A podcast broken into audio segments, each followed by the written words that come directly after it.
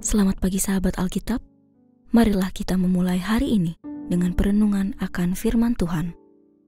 Bacaan Alkitab kita hari ini diambil dari Ulangan pasal yang ke-34 ayat 1 sampai dengan 7.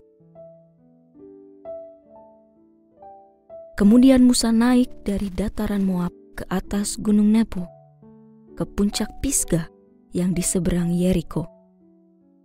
Lalu Tuhan memperlihatkan kepadanya seluruh negeri itu, daerah Gilead sampai ke kota Dan, seluruh Naftali, tanah Efraim dan Manasye, seluruh tanah Yehuda sampai laut sebelah barat, tanah Negeb, dan lembah Yordan, dataran Yeriko, kota pohon kurma itu sampai Zoar. Berfirmanlah Tuhan kepadanya, Inilah negeri yang kujanjikan dengan sumpah kepada Abraham, Ishak, dan Yakub. Demikian, kepada keturunanmu lah akan kuberikan negeri itu. Aku mengizinkan engkau melihatnya dengan matamu sendiri, tetapi engkau tidak akan menyeberang ke sana. Lalu Musa, hamba Tuhan itu, meninggal di sana, di tanah Moab, sesuai dengan firman Tuhan. Dia menguburkannya di suatu lembah di tanah Moab, berhadapan dengan Bet Peor, dan tidak ada orang yang tahu kuburnya sampai hari ini. Musa berumur 120 tahun ketika ia meninggal. Matanya belum rabun dan kekuatannya belum hilang. Sahabat Alkitab, Musa, seseorang yang awalnya berulang kali menolak panggilan Tuhan untuk menjalani peran sebagai pemimpin untuk membawa umatnya keluar dari tanah perbudakan, kini telah mencapai garis akhir tugasnya tersebut. Bahkan, catatan pada ayat 7 menjadi sebuah bukti mengenai kuasa Tuhan yang memang terjadi secara total dalam hidup Musa.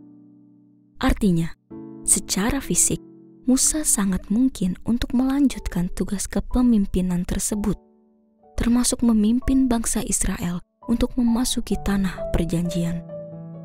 Namun, apalah kuasa Musa di hadapan keputusan Tuhan yang sudah menetapkan bahwa seluruh orang yang telah berdosa di hadapannya pada momen-momen awal dia membawa bangsa Israel keluar dari tanah Mesir, tidak akan memasuki tanah perjanjian tersebut. Meski demikian, Musa tetap menunjukkan kepatuhan imannya di hadapan Tuhan. Terlepas dari segala dinamika proses kepemimpinan yang dijalani olehnya, Musa telah menyelesaikan tugas tersebut dengan perkenanan Tuhan. Sahabat Alkitab, menjalani tugas hingga selesai bukanlah sesuatu yang mudah untuk dilakukan. Hal ini mungkin terkesan penuh suasana manis di awal, namun berubah menjadi penuh kesulitan di tengah jalan. Terdapat banyak tantangan yang dapat melemahkan semangat jiwa, mengaburkan pandangan dari visi misi, bahkan menghancurkan keinginan pada diri sendiri untuk menyelesaikan seluruh proses yang ada. Hal ini dapat kita alami di segala aspek kehidupan kita, mulai dalam lingkup berelasi, pekerjaan, sekolah, hingga kehidupan beriman kepada Tuhan.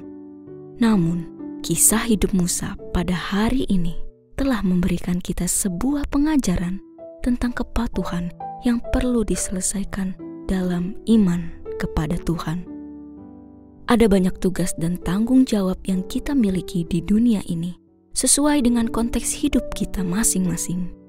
Sekarang, kita pun diajak untuk menjalani semua peran itu dengan penuh pemaknaan iman, sehingga setiap karya yang kita lakukan pun dapat menjadi jalur berkat untuk dinikmati oleh orang lain. Kisah hidup Musa pun semestinya cukup untuk menyadarkan kita bahwa tidak jarang karya yang telah kita lakukan dengan penuh jerih lelah dapat menjadi jalur kehadiran berkat bagi orang lain yang tidak melakukannya semaksimal kita. Namun, inilah bukti lain dari ketulusan dan kepatuhan beriman yang juga perlu kita maknai dalam hidup keseharian. Mari kita berdoa. Bapa kami yang baik, kami bersyukur atas teladan iman yang diberikan melalui renungan ini. Ya Tuhan, bimbinglah kami untuk menjalani setiap tugas dan tanggung jawab kami dengan kesetiaan dan ketulusan iman, meskipun di tengah tantangan dan kesulitan yang mungkin kami hadapi. Kiranya setiap karya yang kami lakukan menjadi berkat bagi sesama dan menjadi bukti nyata dari kepatuhan kami terhadap Engkau. Di dalam nama Tuhan Yesus, kami berdoa. Amin.